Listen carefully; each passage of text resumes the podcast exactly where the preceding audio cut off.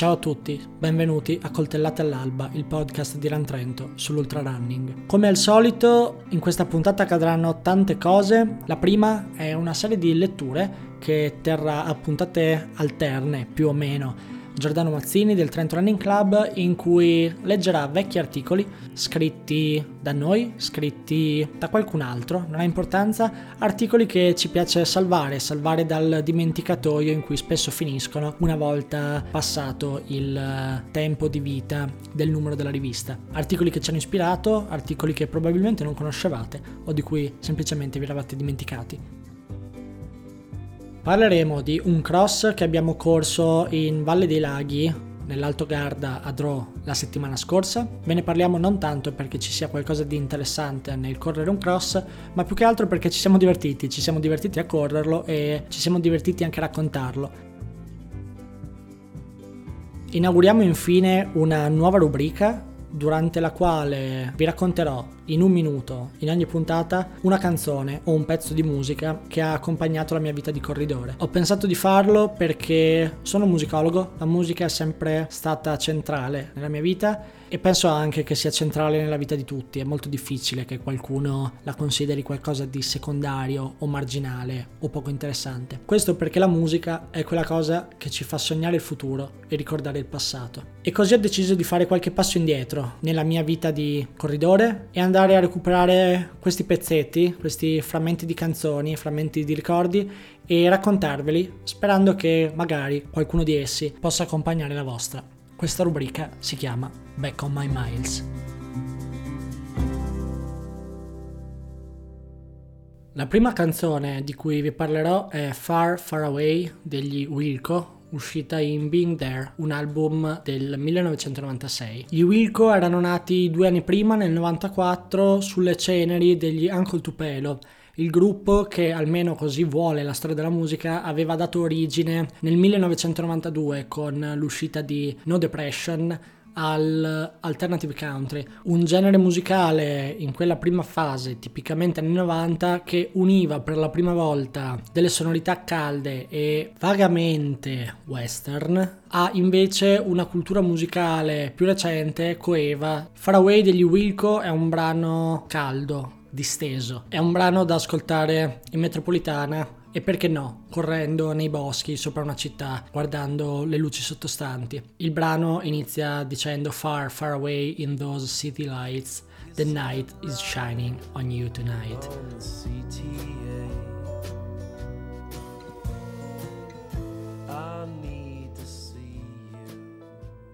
Possiamo dire che è arrivato l'inverno e quindi inizia la stagione dei cross.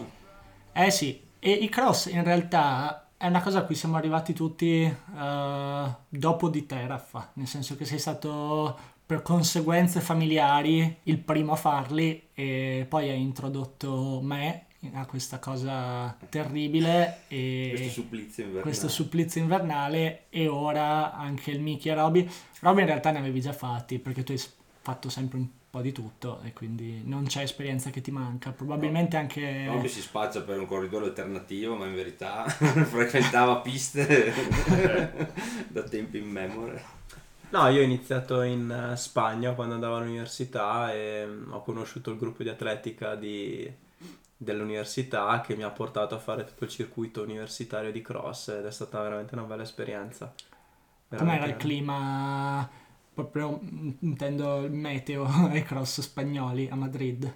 Caldo, eh, si correva su terreni molto secchi, molto, molto aridi, però si percepiva tantissimo la rivalità tra le diverse università. C'era l'università che non contava nulla, quella la nostra che portava due o tre ragazzi dalle, da, da, dal livello abbastanza basso e poi invece c'erano delle università molto ben organizzate che venivano con 10-15 ragazzi e, e, qualcuno si avvicinava all'atletica, però erano ben pochi. Ma diciamo una cosa, che in Italia secondo me, parlo anche della mia esperienza personale, poi vedo anche i miei figli, è una disciplina un po' sfigata perché nasce nelle scuole perché già alle medie fanno i cross, le capestre, le hanno appena fatte.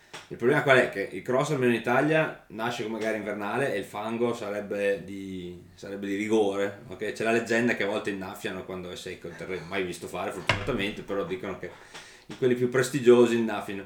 E allora cosa fanno? Poi prendono poi i ragazzi al mattino, li sbattono a correre al freddo e al gelo e poi dopo sperano che gli piaccia. Ovviamente al 98% che non sono masochisti dicono cos'è sta roba e, e nessuno prosegue, insomma. Però alla fine diciamo così, nell'economia di un anno di, di, corsa, qualunque sia il tipo di corsa che uno fa, secondo me ci sta. Uno perché appunto d'inverno di fare robe molto lunghe a volte non, non è il caso. E due perché effettivamente, dai, sono divertenti, sono gare tiratissime mezz'ora, 40 minuti massimo in sofferenza, spintonate, spallate, ci si torna a divertire insomma. Facciamo un appello qui subito, cioè chiediamo all'Università degli Studi di Trento di fare una benedetta squadra di atletica, non lo so, qualunque cosa, anche amatoriale di livello bassissimo, però sinceramente è una cosa che da studente e alunno dell'università mi è mancata questo, cioè, nei miei anni da studente ed è un peccato perché poi vedi altri paesi, forse anche altre università italiane dove c'è molta più tradizione da questo punto di vista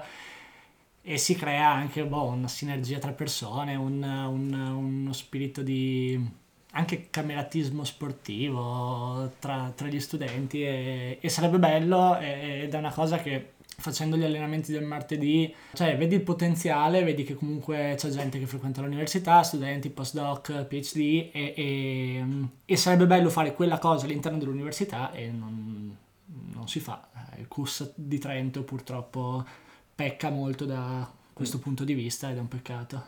Ci sono CUS e CUS poi. E quello che ho notato, appunto, come collegandomi a quello che diceva Raffa, è che manca proprio quella fascia d'età dai 20 ai 30 anni.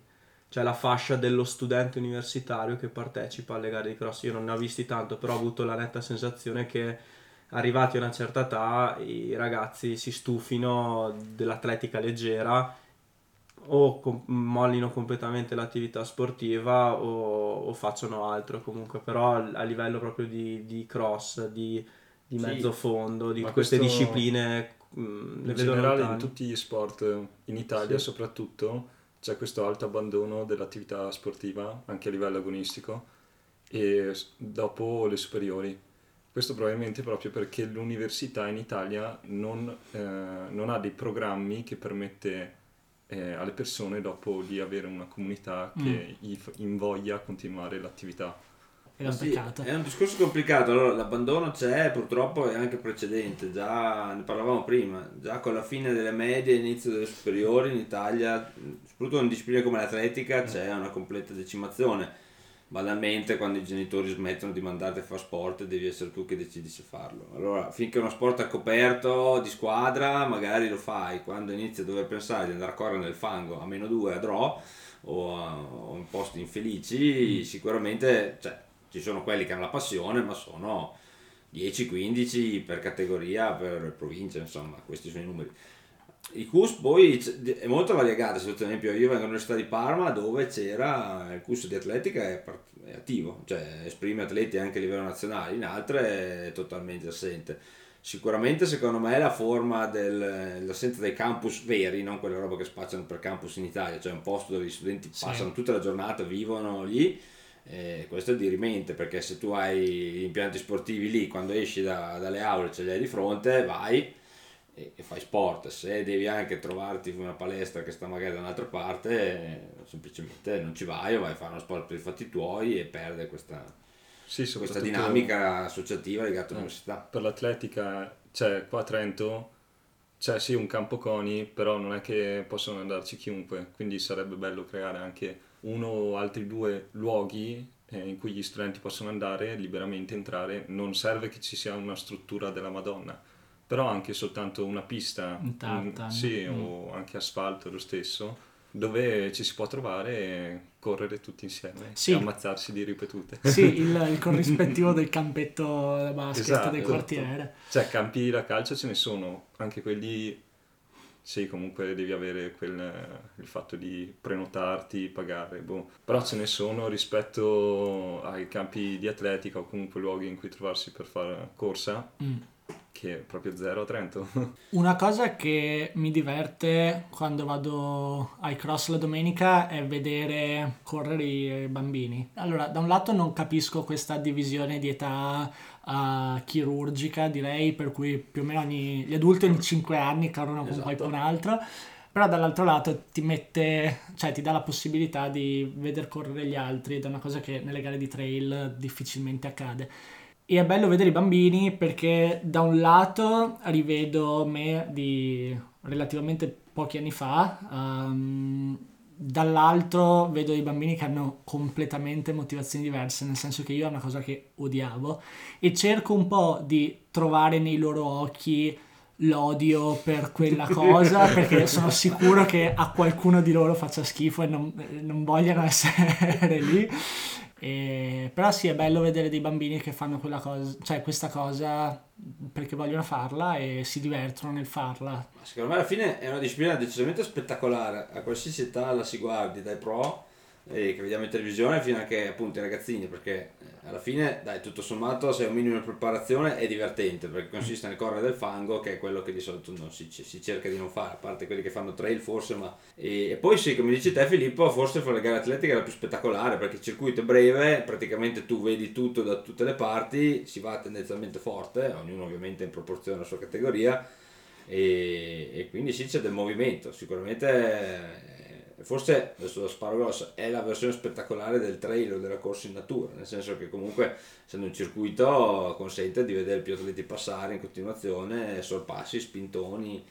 Tendenzialmente secondo me c'è anche un po' meno galateo rispetto alla corsa su strada o la corsa, beh, la corsa in pista sicuramente sta nella tua corsia non puoi prendere la sportellata il vicino Invece lì, dai, tutti più o meno tirano calci, tacchettate e quanto basta. Eh, c'è questa variabilità del gesto motorio, ma anche della stessa competizione che è più, mh, mm, come dire, stimolante per i, bandi- per i bambini. Di esatto. E bambini e anche adulti. E adulti anche. E io direi che con questo arriviamo su, su, questa diversità arriviamo a raccontare. Appunto, parlavamo di sportellate, di gesti poco sportivi.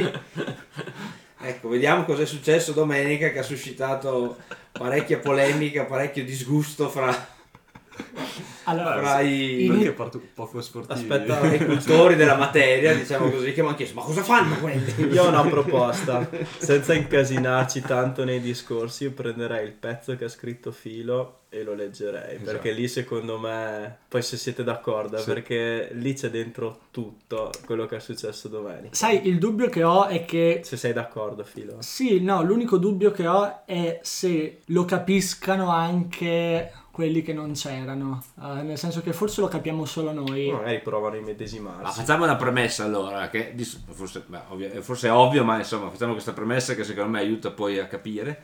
E che di solito ovviamente l'atletica si corre per squadre, anzi questa cosa è rigorosissima rispetto al trail dove ognuno si presenta vestito un po' come gli pare e gli piace, magari è una squadra, magari no, nell'atletica no, è tassativo avere la canotta della, della squadra anche per un motivo di, eh, di gestione ovviamente della, della, gara, ma anche perché c'è questo rigore che viene dall'atletica che non si, può, non si può esimere. Quindi ci si aspetta che chi ha canotte uguali in qualche modo, se non collabora, almeno abbia un certo fair play, ecco di solito, invece chi ha canotte diverse si tiri cortellate nei, nei polpacci. Insomma. Si fanno i biscottoni. E invece è quello che non è successo domenica scorsa. Serve una premessa per capire qualcosa. La premessa è la seguente. Io e Raffaele di solito facciamo i cross con una maglietta con scritto sopra US 5 Stelle che non ha niente a che fare col partito politico, questo va sempre sottolineato, è un nome un po' infelice.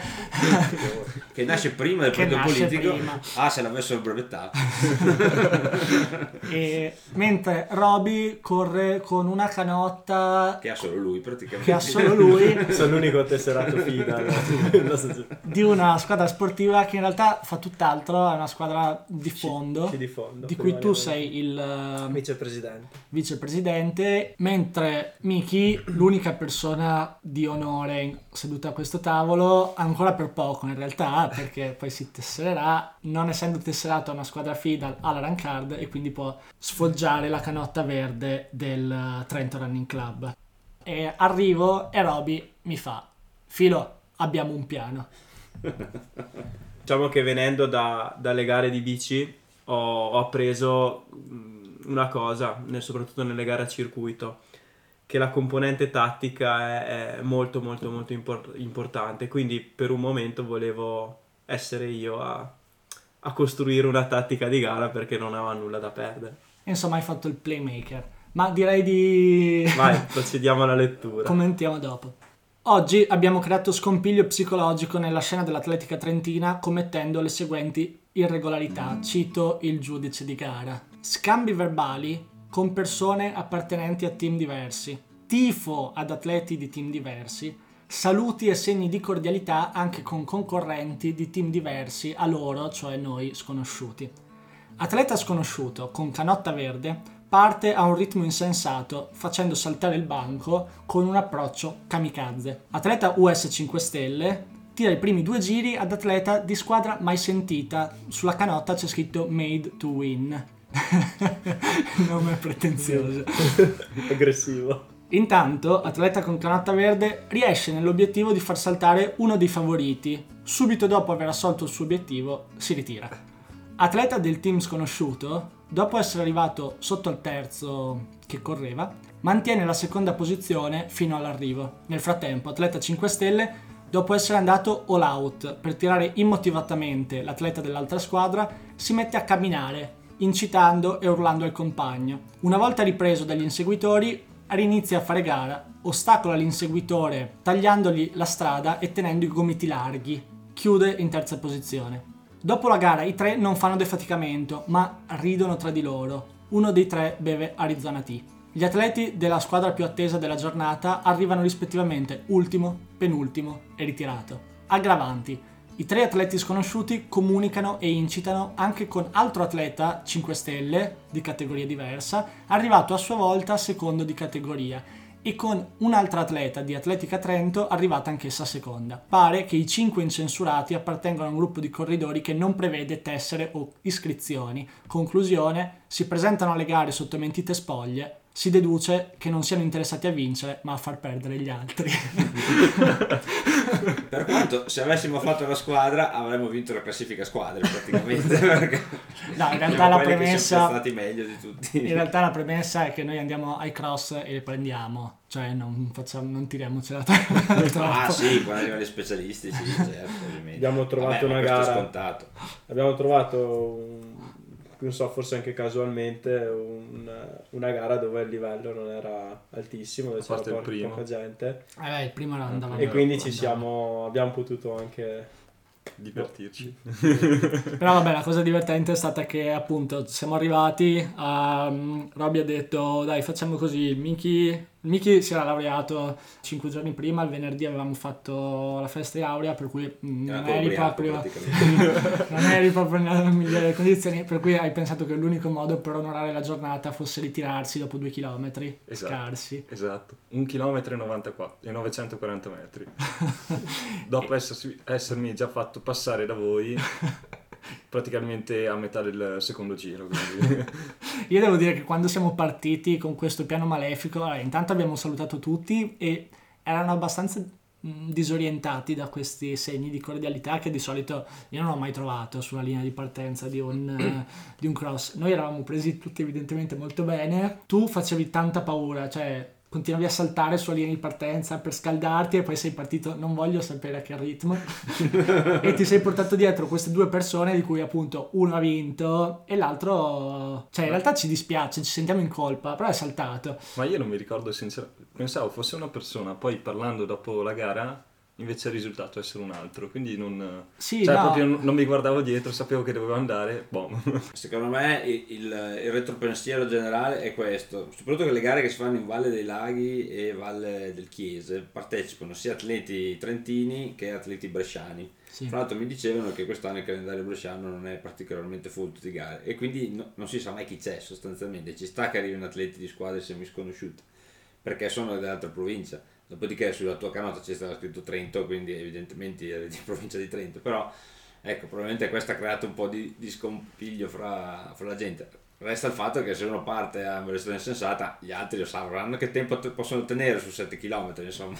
E invece e ti sono venuti Parti piano e dici o è arrivato il fenomeno o è arrivato il cretino. e infatti era il cretino.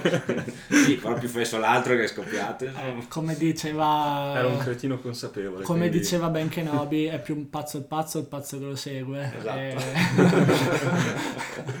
il percorso era molto bello ed era poco da cross, nel esatto. senso che era all'interno di questo campo sportivo a draw ed era quasi più trail che perché c'erano questi tornantini in discesa, c'era questo pezzo su Molto Infatti, era un fondo me, molto duro. Per quel che mi riguarda, ma in generale i piazzamenti che abbiamo fatto secondo me sono dovuti sia al fatto che forse non c'erano i top delle varie categorie, ma anche perché il percorso era un po' sui generis per molti atleti che sì, vengono dall'atletica. Devo la prossima volta che, appunto... che sarà tutto pari prenderemo delle bastonate sui denti. Sì. no, è, è comunque è, è, è curioso come su un percorso che comunque per noi boh, non, non, ha dislivello perché stiamo parlando di una salita che aveva quanto? 20 metri di dislivello? Sì, forse sì. Um, però comunque abbastanza netta e brusca, uh, si vedono effettivamente delle differenze in modo così chiaro. Uh, il ragazzo a cui sono arrivato davanti, con cui ho corso praticamente tutta la gara dopo che mi sono fermato, dopo aver lasciato Roby, um, effettivamente le prendeva in salita e poi sui tratti in piano uh, mi recuperava e quasi mi staccava, ci ho dovuto gestirla un po', gestirla per non dire zigzagare per tagliargli la strada. Però dai, siamo perché allora anche questo merita un attimo di allora, il, il, il, rettilineo d'arrivo e, di, e, poi di lancio del percorso era molto largo. Enorme. Per cui se uno voleva superarmi poteva benissimo eh, farlo. Eh, sì, però diciamo che io, avendocelo attaccato alle costole per tutta la gara, mi, sentendo che si spostava da destra a sinistra, cercavo di dargli un po' fastidio, quantomeno di rendergli un po' più complicato il lavoro. Il giudice mi ha urlato di non zizzagare. Ah, veramente? Sì. Sì, sì. Sì, sì ma adesso io non sono ah, esperto delle regole, ma credo sia vietato esplicitamente. Uno no. correre, potrà correre come vuole, no? no. Ma all'inizio quindi... infatti non, non capivo perché stessi zizzagando.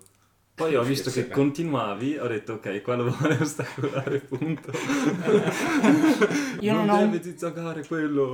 io non ho, un, non ho Galateo per quanto riguarda i cross, perché non li ho mai fatti, per cui non so se ci sono regole non scritte, è, è, è mia ignoranza personale.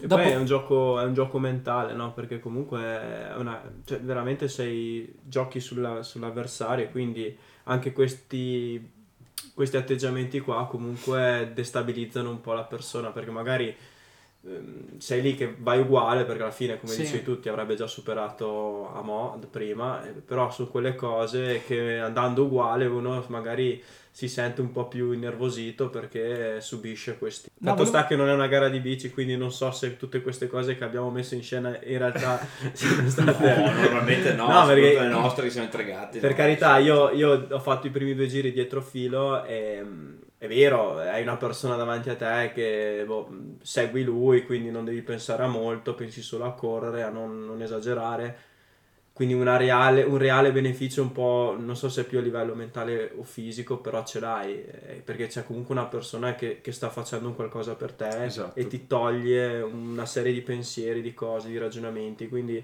devi fare solo quello e, ti, e veramente ti aiuta secondo mm. me, però penso più dal, dal, sì, dall'aspetto perché... mentale che fisico, perché non c'è rea- un reale guadagno a stare dietro qualcuno in una gara così. Eh, probabilmente se fosse curve. stato una persona non come figlio, cioè nel senso uno un non amico, no, eh, sì. probabilmente non avresti avuto lo stesso beneficio. Sì, sì, però... Perché saresti stato in ansia di dire magari questo sta tenendo eh, un ritmo eh. troppo forte o mm. magari boh, da un Invece era a tutti gli effetti una, una lepre, mm. come un, qualsiasi persona che fa due ore e cinque in maratona esatto. che, che, parte con una lepre. Mm.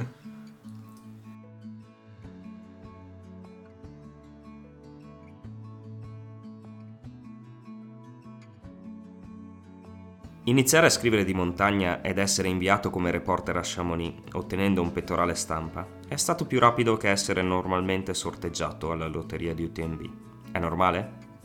non lo so, ma lo dice lunga. UTMB è un evento enorme e controverso. In parte lo considero lontano dall'essenza del nostro sport e in parte semplicemente lo desideravo. Quando poi ci sono andato mi è sembrato tutto più semplice alla fine è solo una cosa tanto tanto grande che ci mette di fronte al fatto che al mondo ci sono tante, tante persone che hanno le nostre stesse ambizioni e le nostre stesse debolezze. E una volta ogni tanto fa bene ricordarsi che siamo solo come tutti gli altri. La settimana di UTMB inizia all'autogrill di Novara. Non si sa bene perché, ma chi va a Chamonix sente un'innata spinta a dichiararlo al resto dell'umanità. Così nasce tutto un linguaggio in codice, nemmeno poi così oscuro, fatto di ciabatte da riposo e nastri kinesiologici sui polpacci. Poi a Ivrea, dove le autostrade italiane confluiscono in Buto nella Torino-Aosta, questi incontri fortuiti alla fila del bagno dell'autogrill diventano regolari. E quando arrivi a Courmayeur ti ci sei già abituato. Un paese popolato da gente che corre diventa una cosa naturale, ma è bene ricordarlo. Non lo è. La notte, la sveglia. Sopra il sacco a pelo è freddo, sotto è umido, il telo intermedio è fradicio di condensa. È una sensazione che andando in montagna ho imparato ad accettare, ma non per questo è diventata piacevole. A questo punto seguono sempre una serie di attività quali smontare la tenda bagnata e riprendere il viaggio. Ma non c'è nessun viaggio. Dobbiamo andare a Chamonix a lavorare, a parlare con degli esseri umani, che presumibilmente hanno dormito in albergo, ed essere minimamente presentabili, minimamente per degli standard comunque bassi. Per rendere il più indolore possibile i primi minuti della giornata, che sarà comunque devastante, porto il caffè in tenda Camilla. Prima di uscire, il sole deve superare la Goyeux Verte, poi il Dru e infine l'abete che sta davanti alla tenda. Questione di mezza giornata. Meglio andare. Nel frattempo, l'organizzazione ha fermato TDS a causa di un incidente. Lo leggo in un comunicato stampa che arriva per mail. Segue l'orario di una conferenza stampa. Dal momento in cui vi iscrivete, fino a mesi, anni dopo la vostra partecipazione a UTMB, la vostra casella di posta viene regolarmente invasa da mail dal contenuto organizzativo, pubblicitario, informativo, disinformativo. La stessa cosa avviene se vi registrate come addetti stampa. Nel caso in cui siate malauguratamente iscritti come entrambi, i due fattori non si sommano, si moltiplicano. Ogni mail, oltretutto, arriva in almeno due lingue e le più importanti arrivano due volte. L'ufficio stampa di UTMB è preparatissimo a questa cosa, voi un po' meno. Appena arriviamo in paese andiamo al Majestic, il cui piano terra è riservato alla stampa e ai media. Io ho il pass, Camilla no, ma la fanno entrare lo stesso e scrocchiamo caffè e croissant. Il caffè è buono, il croissant è decisamente burro. Il Majestic è un immenso palazzo stile 800, di quelli che nella vita vedi o in James Bond o quando hai il pass stampa per UTMB. La prima conferenza è dedicata a un lutto, ma a Chamonix sembrano dimenticarsene tutti piuttosto in fretta, soprattutto al traguardo, dove quelli che non sono mai stati fermati iniziano ad arrivare col solito tono epico cavalleresco. Chamonix non è a misura d'uomo, è a misura di atleta. L'ipertargetizzazione ha assicurato la gentrificazione più riuscita delle Alpi. Qui il trail e la performance hanno completamente spazzato via lo sci da discesa e gli anni Ottanta e la maltodestrina è diventata la nuova droga più consumata, spazzando via la cocaina. In giro non ci sono ricchi annoiati che guidano Porsche e vestono Gucci, ma solo ricchi annoiati che pedalano look in carbonio e vestono The North Face in collaborazione con Gucci. Insieme a quella dell'attrezzatura sportiva, la nuova frontiera del business a Chamonix è la ristorazione alternativa. Così nascono brasserie biologiche, birrerie artigianali, gelaterie vegane, friggitorie che non fanno uso di grassi. Anche i negozi di abbigliamento sportivo sono davvero specializzati. In montagna non lo sono quasi mai. La gente oggi le scarpe se le fa arrivare alla blocker sotto casa. Mica le compra a Cortina. Qua invece ci sono i flag store e i monomarca. C'è pure Decathlon in centro. Avete mai visto una vetrina di Decathlon? Andate a Chamonix. Tutti indossano la maglietta di UTMB e persiste il bisogno di dichiarare il proprio essere atleta. A Chamonix durante la settimana di UTMB sono tutti atleti. perché dichiararlo? Gli americani li tiri fuori subito. Loro sembrano persone normali. Mangiando un sandwich all'avocado e patatine fritte, io e Camilla parliamo di come in nemmeno dieci anni il trail abbia creato un intero lifestyle. Quella che fino a poco tempo fa era una nicchia di mercato, qui oggi è il mainstream. Così a Chamonix gli skaters sembrano quelli alternativi.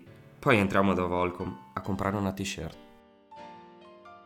La partenza è situato vicino all'Hotel Mont Blanc. Sul sito internet dell'albergo si legge dal 1849 il nostro leggendario hotel ospita una clientela cosmopolita proveniente da tutto il mondo. La cosmopolita clientela è divisa dal popolo da una fila di cipressi tenuti a siepe. Nel giardino sono disposti dei divanetti per i giornalisti e delle telecamere. È tutto un po' troppo. Siamo qui per intervistare gli atleti, ma loro non ne hanno voglia. E noi non abbiamo il tempo di chiedergli nulla di davvero interessante. A fianco a me c'è Jim Wansley, gli chiedo se ha voglia di parlare. Lui risponde con un'espressione di sofferenza. Sono talmente agitato che finché mi parla non riesco a distogliere lo sguardo. E non mi accorgo nemmeno che Camilla ci sta facendo delle foto. Andando avanti con la conversazione, Jim si prende bene ed è molto disponibile. Ha un cappellino bianco e un paio di pantaloncini color sabbia.